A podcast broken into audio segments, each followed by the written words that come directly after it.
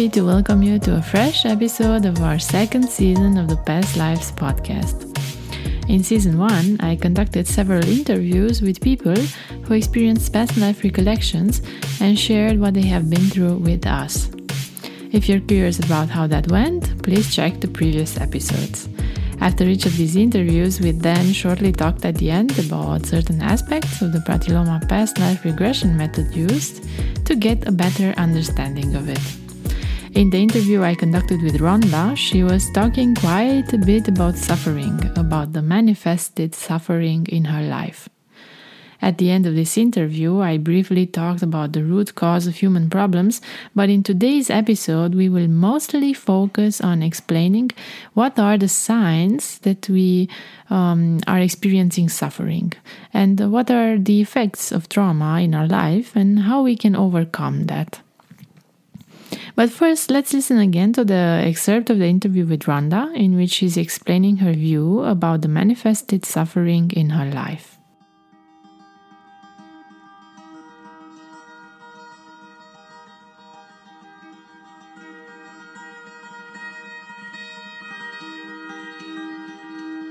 And if you look back at uh, all the experiences that you had so far, could you make for us a short summary of what your impression was, like overall of this method and of the experiences that you've had?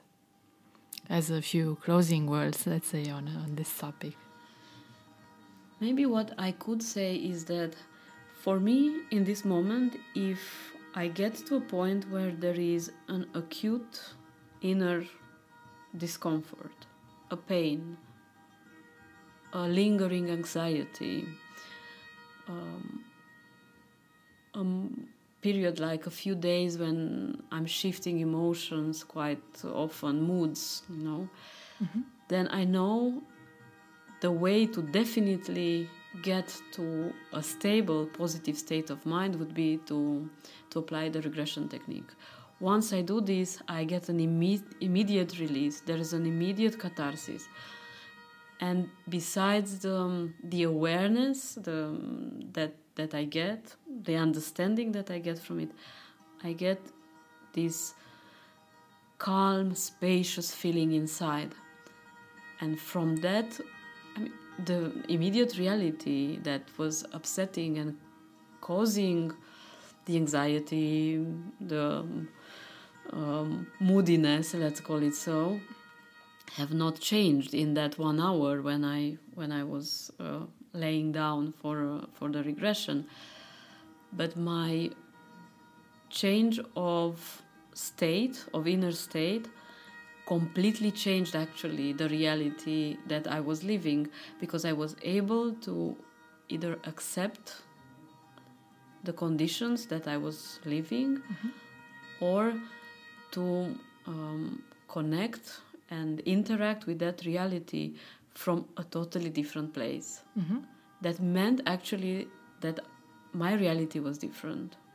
So, in a way, for me, it is a way in which you can transform in a very sure it's more like a scientific method method you know mm-hmm. every time you apply this technique every time you get instant catharsis, instant release. Mm-hmm.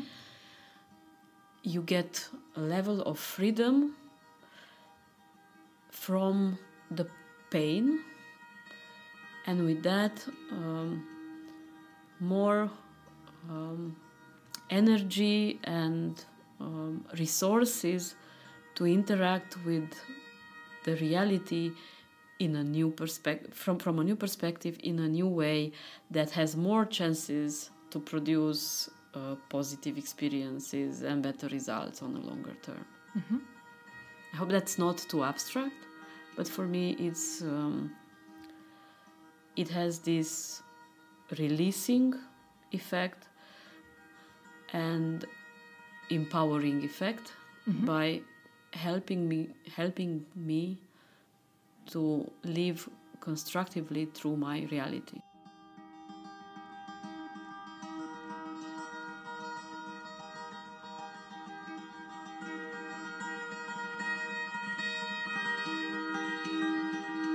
Now, elaborating on that, by using the teachings from the master's book that teaches the Pratiloma method, let's see what are the signs that uh, we are experiencing suffering.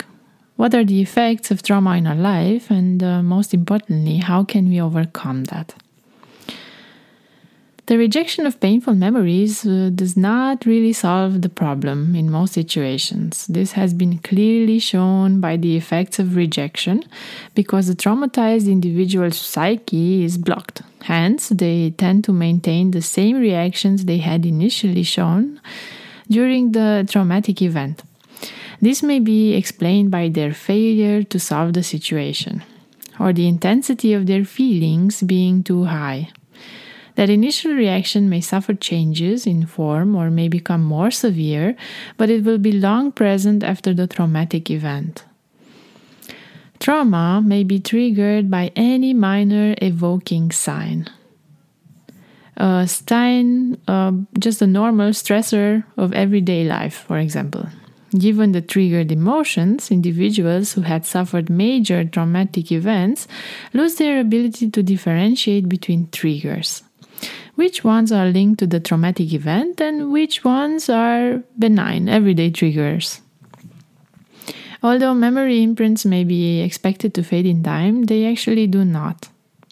Every seemingly random, everyday stressor triggers memory flashes. This wakes up the re experiencing of the traumatic event, even in different surrounding conditions and with totally different people. This reaction is, of course, antisocial, but it manifests itself both physically and on a psyche level, just as it was felt initially at the time of the event. The karmic imprints formed by traumas lie deep in the subconscious and have nothing to do with the notion of time. They don't perish, they don't get old, and they become a serious obstacle in the way of living a normal life since they keep bursting unexpectedly depending on the triggers that we're getting, and violently, causing the affected individual to form an attachment to the event they couldn't process. These deeply buried events cause karmic illnesses or patterns of behavior. In energetic system terms, these are referred to as karmic blockages. Traumatic events bring about decisive and long term negative changes in our psychological system, our emotional and mental state, and our memories.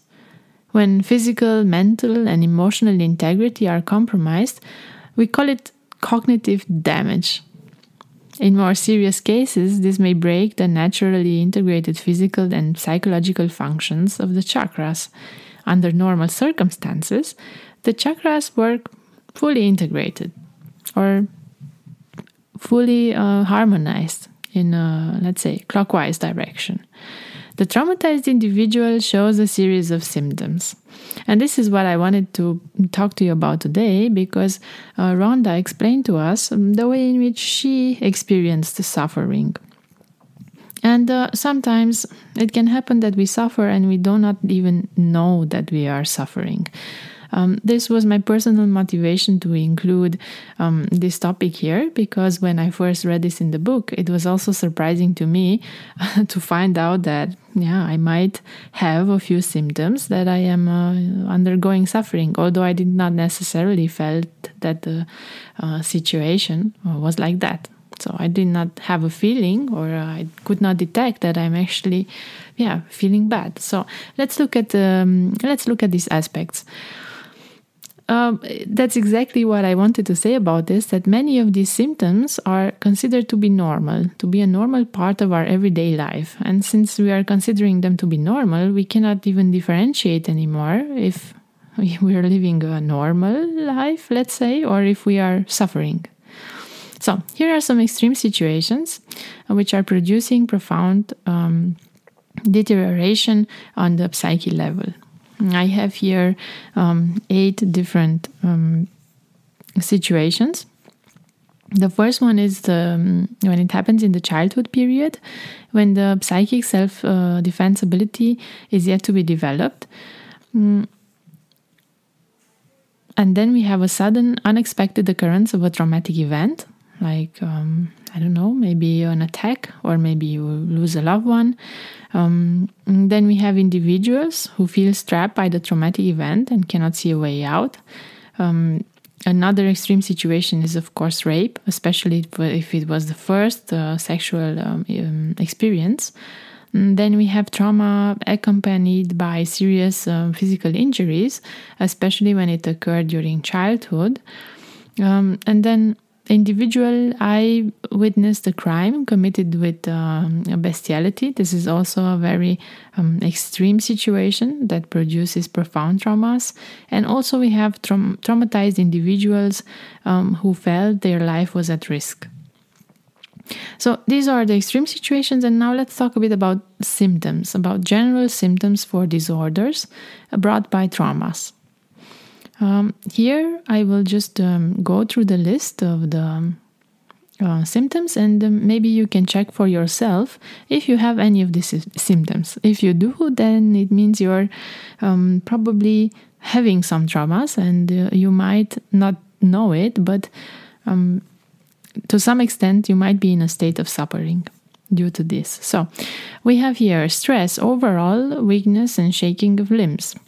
We have loss of initiative and ability to visualize. Or if you're dealing with uh, situations in which you are having partial or even total loss of focus, that's also a sign. Uh, here comes a good one chronic pessimism, unexplained body aches, uh, isolation, self isolation, and separation tendencies, loss of self confidence, a feeling of groundless shame, um, a permanent state of fear associated with the expectation of an imminent danger. Another symptom is if you lack plans or perspective over the future, or if you have memory disruptions or perpetual memory flashes. Um, in case of loss of memories from early childhood experiences, so if you cannot remember this, this can be a sign. And then also repetitive nightmares and insomnia. Then disproportionate emotional responses, like for example anger tantrums or depression. And then we have stoic resignation, bluntness, and chronic lack of uh, will to live. Uh, another category are the somatized sexual inhibitions and disturbances. And we have here four more symptoms um, the entire spectrum of psychosomatic illnesses. That's a very clear indication that you've probably been through some traumas. Um, then, also, if you have a strong tendency to alcohol use or drug addiction, um, also a more subtle one self blaming, guilty, uh, conscious, and also um, pretty rough one uh, recurrent uh, suicidal thoughts. All of the above symptoms can only be cured after the deeply rooted traumatized memory had been brought to the surface from the subconscious, and the traumatized person would have been able to process and reintegrate the distorted emotions into their personality. The main characteristic of the freezing, traumatizing memory is that it doesn't have a verbal imprint. Um, frozen uh, memory imprints are nothing but the emotions that we experience. So they basically just block there into our system. Except uh, for the dread and fright emotions, all the other emotions are stored as uh, colorless images. Cognitive failures are reinforced by distress, which is a sign that the trauma was stored in the lower part of the subconscious. The fixed patterns of behavior result from these cognitive failures. The child, as well as the adult, uh, will often feel an irresistible impulse to repeat the traumatizing event, either consciously or subconsciously. These impulses occur because the trauma hasn't been processed. Children subconsciously reenact their trauma during play. So, if you have children, um, maybe you can just take a look at them and see how are they organizing their gameplay uh, by themselves or with their friends? And uh, see what is that all about if you can identify anything there? Adults re-experience the trauma impulse during their dreams. Just as each traumatic memory is different traumatic dreams differ from normal dreams too. The most important difference is this. Nightmares occur during the time in the sleep phase when dreams don't usually occur. Trauma dreams repeat over and over again. So the individual re experiences their trauma with the same intensity as when it first occurred. The nervous state reaches the same levels as at the time of the trauma. Hence, the smallest surrounding stimuli received during sleep may produce violent reactions at the sudden waking up from the nightmare. The central element of all traumas is the helplessness. As a response to the imperative of the repetitive impulse, the braver individuals will try to make numerous attempts in regaining their control. Their multiple failures in succeeding lead to an increasing narrowing of their spiritual world, which usually separates them from the chance to get outside help. Regardless of the way the traumatizing events are re experienced, whether it is within dreams or memories or acts, the entire emotional load takes hold of the individuals. That is why people carefully and deliberately avoid the smallest chance to recall that event one more reason why they are difficult to be approached and therefore treated. A traumatizing event certainly crash all our illusions and crumble to dust both our feeling of safety on this earth, as well as our faith in God and the goodness of our human fellows. Our self esteem falls apart, therefore, our healthy self image gradually fades, only to eventually perish our confidence that we can live as ourselves slowly perishes along with our feeling of belonging to this human community and its natural environment. The more dread we feel, the more important it becomes to us the need to surround ourselves with people who might protect us. Hence, people who had gone through a strong traumatic event need much more compassion and sympathy from their human fellows. So, the traumatized individual will oscillate between their self isolation tendency and their desire to hang on to others. I'll just make a short break here because I would also like to, uh, yeah, share with you from my own experience. I was dealing with this quite a few years. I mean, quite a lot of years, um, oscillating between my tendency to self isolate and the desire to be among people. But uh, to be honest, I really did not consider this as um, as a problem or or as or as a symptom that I um, I had traumas in my life or in my past lives. When I read it here, however, it at least uh, raised the question. So I am currently investigating this. So coming back to this, uh, therefore, um, the intimate relationships will be dominated by their craving for affection and protection while nurturing toxic and very feelings about their human fellows. This was about the case in which um, individuals feel this um, tendency from switching from isolation to uh, being with people. Coming back to the repetition compulsion phenomenon, we can further determine that there are two ways of manifestation we have an active form and a passive form. And the active manifestation turns the individual into an aggressor, especially when their trauma occurred in their childhood.